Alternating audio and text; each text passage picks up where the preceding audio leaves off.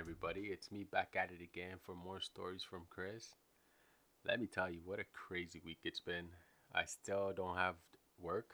I haven't been working since March 15 of 2020, and it's been because of this whole crazy pandemic. And I work in construction. I work in indoor construction, and I should be working by now, but people don't want to pay people don't want to pay. They want their stuff done for free.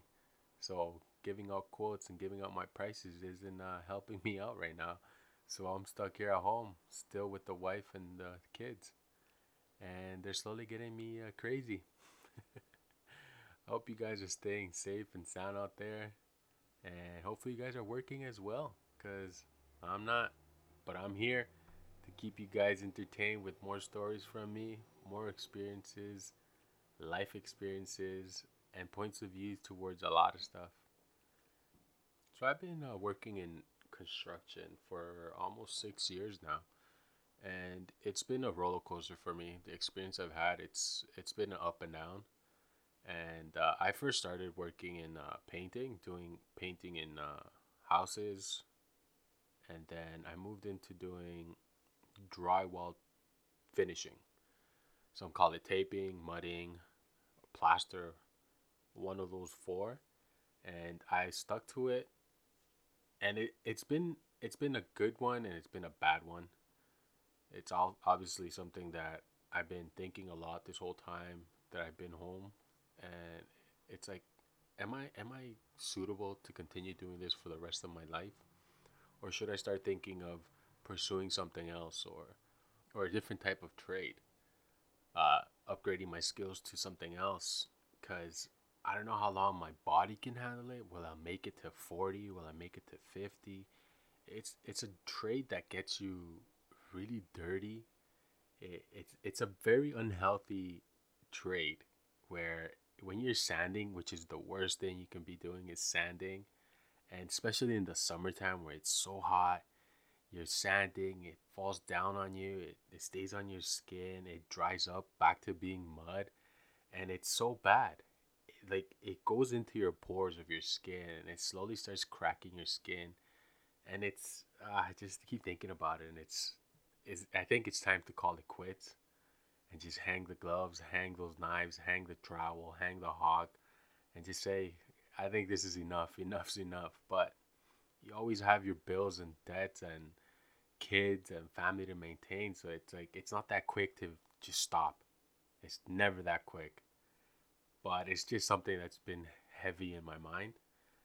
And I like it. I don't like it. And I do like it. So it's it's a hate it or love it type of job. Cause the money's obviously good. Once you see the money, you're like, wow, I love it. But when you don't see money, you gotta fight for the money to get paid for every penny because you have a family to support and not just yourself, it, it becomes a headache. Then I see these guys online or on Instagram that I follow, and they're, to me, they look like they're successful. They got jobs every day, every month. They seem to not worry. But I guess that's just how social media is, right? You pretend to be who you're not on social media, and then outside, you're actually suffering and struggling. But because the people that I've met in this industry, in the trade industry, they're all in debt. They all owe the government. They all owe money. They have nothing. They work so many years put into their lives, and it's like nothing. They have nothing to show for. They might have stuff to show for that one day or for the two days, but for the future, they really don't have nothing unless they continue working and working. And that's not the point, right? Point of life is work, have money, successful and live life happy and debt free, right? But it's something that really never happens because we all screw up somehow with our our finances. And I guess that's what their situation is that once they had the big bucks, they blew it all in one week or two weeks instead of saving it and that's why they they are the way they are. And then the people I see on social media they're living the good life. Maybe my way of thinking has been like this because I haven't really done much into my job. and I've been home and just thinking a lot of stuff, which sometimes thinking too much doesn't really help because getting into your mind is sometimes a really dangerous spot to be. But it's something that happens on a on a daily basis to a lot of people. And it's actually happening to me where I'm double thinking a lot of things and I'm over analyzing a lot of stuff that I want to do and I don't want to do anymore. And going back to work for for myself or or for anybody in this trade, I really don't want to do anymore. And uh, I hope it does change my mind because I am supposed to be starting something next week, and maybe when I'm back at it again, it's gonna give me that that drive that I need to continue and try to be successful with the money that I make. So, who here had the opportunity to have grandparents? Who was able to have that special bond that you get as kid with your grandparents? Because I sure did not have that. I did not have that on both sides. Even though I knew my parent, my grandparents on my mom's side, and I only knew my grandmother on my dad's side because his dad had passed away way before I was even born. I think it was more back when he was, uh, um, I think a teenager, or yeah, somewhere there. Because uh, from what I heard and was told was that because he dealt with alcoholism, he was a heavy drinker, and eventually his his liver failed on him, and he passed away. I don't know exact the exact uh, date, and to be honest, I really don't even know his actual name. And it's something that I would actually like to know, just haven't bothered to ask. And uh, my my dad's mom, my grandmother, I only saw her a couple times because she didn't live up here in Canada. She would only travel, I think, I don't know, I can't remember. I probably like three, four times I think I saw her up here. I'm not sure, just guessing right now. Um, yeah, and there really wasn't that much of a bond. Like I, like I don't know. I just would say hi and try to be as educated as possible because she was a very religious woman. So I I'm I was like the bad kid, so I I try to be as a good behavior as I could. And yeah, it was that was pretty much it. Like I would only get to see her if I went over to my uncle's house at my uncle's L house and that's the only spot that she would always go to because uh, he had a bigger spot. Now, my mom's side, I got to see my grandparents more often because we would go down there in the winter times and they would come up sometimes here in the winter times. So I got to see them down there and I got to see them up here, but it still wasn't that, you know, grandparent love that you're supposed to get, like you, your your kids get now if you have kids. You get to see your kids bond more with your parents. So I didn't get that. And my the, the one that was actually much nicer was my grandmother because she she loved kids. From what I can remember, she loved kids. She'd always give them candies. She always tried to help them out. She did whatever she could. Then again, she also had, I think, seven kids. Am I right? seven kids. So I got two aunts and two uncles. Oh no, sorry, five. my bad. Yeah, it was uh, five kids. She had five kids of her own. My mom, my two aunts, and my two uncles. And I guess she loved kids. But then there was my grandfather. And uh, that guy was something else. I don't know. There was just something that I never did. Uh, I don't know if it was him who didn't like me or I don't know, but I know we never got along because I know he didn't like me. I don't know. I just know he didn't like me. There was just something that he didn't like about me. I I will never know. And I actually I never asked my mom. That's another thing I haven't asked my mom. There's a lot of things I haven't asked my mom that I gotta get to. But yeah, that guy he just didn't like me. So he'd always uh, be angry towards me.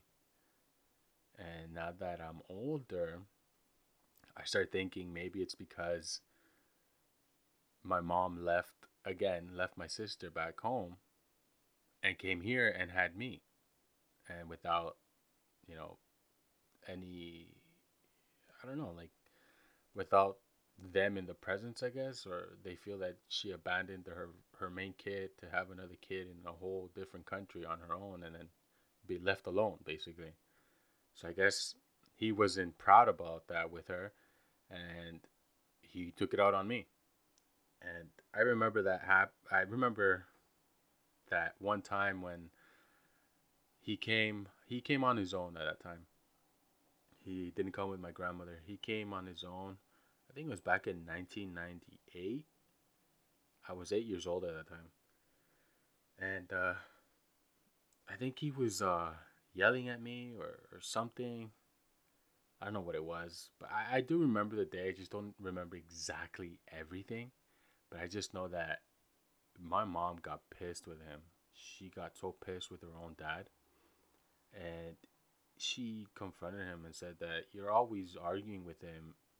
Like if you have something against him, what is wrong with you? Why don't you why don't you accept them? And as a kid, you don't remember everything. You don't really understand everything as well but you remember certain words that click your head, that click in your mind, and it's like when you get older, you you you rerun that moment in your head, and the words slowly start coming out, and you eventually know what those words are. So I remember that day. She yelled at him. They got into an argument, and he was pissed. He was upset until the day he left. He went back home. And after that, I still saw him again. I think he came one more time or two more times, and then I went one more time to to my mom's home, where he where my grandparents lived. Never, he never did get along with me. I never got along with him. We never had that bond. Like I said, I never did have a father figure. And you would think that having a grandparent or a grandfather, you would have that father figure. He would pass it on to you but that wasn't the that wasn't the point there. That didn't happen. So once again, I didn't have a father figure in my lifetime. This whole time I have not had a father figure. And it's crazy. Like the more I think about it, the more I talk about it, I think about it even more. And it's crazy. I don't I don't have a father figure. I never had a father figure. So I think about it now and I see my kids bonding with my mom and it's amazing. They get everything. They, they, they get whatever. They get spoiled. And it's crazy how your parents become grandparents and they spoil your kids. But when you were a kid, they did fuck alls for you. They would just fucking slap you or yell at you or, or you know, they wouldn't give the full love that they give to your kids now. So it's like where were my grandparents for that moment? You know, where was that amazing moment I could have bonded with my grandparents? So it, it didn't happen. But like I said, the sad part of it all is that he, my grandfather, my grandmother, sorry, my grandmother passed away in, uh, I got I think 2000, 2006 or 2007. I don't remember exactly she passed away because uh, she had cancer. Um, I don't remember exactly what cancer type of cancer it was, but it was uh, there was no cure for it anymore, and she passed away. My grandfather was left alone, and he. I don't know how he was. I was I wasn't sure how he was anymore. I just know that he was a very successful person back home where he owned uh, three pharmacies and he had a candy bodega where he would distribute candies to local store owners or uh, other store owners outside of the of the town where they lived. So he had a pretty good life from what I know and what I saw. And now he's actually in a more of a fragile state now because he's been sick for I think two years, three years. Uh, it's been a while now. And I spoke to my mom uh, a couple of days ago, and she told me that he's finally just now in intensive care to the point where it's any moment now where he can uh, just be gone. He's at the point where there's no return. And when it comes to these situations, I'm the worst person to to comfort somebody. I I don't know how to say anything. Like I have no idea. I see death as if I don't know. I just don't know what to say when somebody passes away or when somebody's sick and they're they're dying. Like I don't know how to comfort somebody. And this time I don't know how to even how to comfort my mom in this aspect because it's her dad and he's he's an old guy already too. He's he's lived a full life. I think he's in his 90s. It's just sad to see someone just slowly go, you know what I mean? Like you just see them in a very fragile vegetable state where it's like it's sad and it's like what do you do? Like you just might as well put them in that uh, put them out of that misery you know? Like it, they're suffering more just being there not being able to do anything. So now my mom's in the the point where it's just any moment. Any phone call can just that's it. The last call. And i i she's already lost a, a parent her mom like almost 10 10 12 years ago and now she's losing her last parent. I I can't imagine being able to lose a parent, you know, like I think about how how is it going to feel when that person you always called and and spoke to isn't around anymore. Like what do you do in that aspect? And I know a lot of people go through it and have gone through it. It's just I don't know if I'm ready for that. I just start to think how it's gonna feel not being able to feel anything, not being able to touch anything, see anything. Like you're just gone. So that's when I get bothered about death. It's like it's gone. They're gone. That's it. When will you see them again? Who knows? So the last time I saw my grandfather was in 2004. So it's been a long time. So so I know that my mom's gonna be affected and my sister's gonna be affected by this because she also had a strong bond with him since she lived over there for a, a couple years growing up. I don't know how to feel about it. I'll probably be, I guess, a little bit sad. Probably more sad because I'll see my mom sad. And every time you see a parent sad, it doesn't doesn't go well. But what can I say, guys? Everybody feels and deals with things differently. So I can't really tell how my mom's gonna be. But I'll be here for sure to comfort her as much as I can in the way that I know how.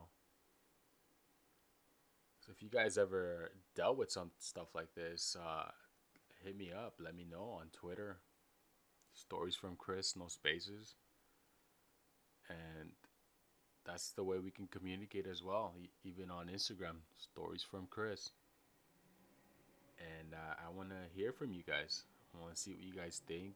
If you, you guys have gone through the same situations or uh, point of views towards what I've spoken so far, you know, I'm going to be here for you guys every week at 9 p.m. Eastern. You're going to catch these stories on Spotify, Google Podcasts, Anchor, all the top platforms that you can think of of podcasts. It's all going to be out there. So, guys, don't hesitate to message me and uh, hear all the stories and the adventures we're all going to go through in the next months or years or who knows how long. Every episodes uh, I'll be uploading, they're all going to have different type of songs or musics or instrumental rhythms because – I'm a guy who loves music, which I've already mentioned, and I like I like music. So every episode with a different song or instrumental music, it's just the way I am. I like music. I enjoy it, and if I can hear different ones, that'll be amazing. But if you guys like a specific one, let me know. All right. Once again, guys, I appreciate the love, that you guys give me, and I thank you so much again for taking time out of your time to listen to me. And I thank you for coming to Stories from Chris.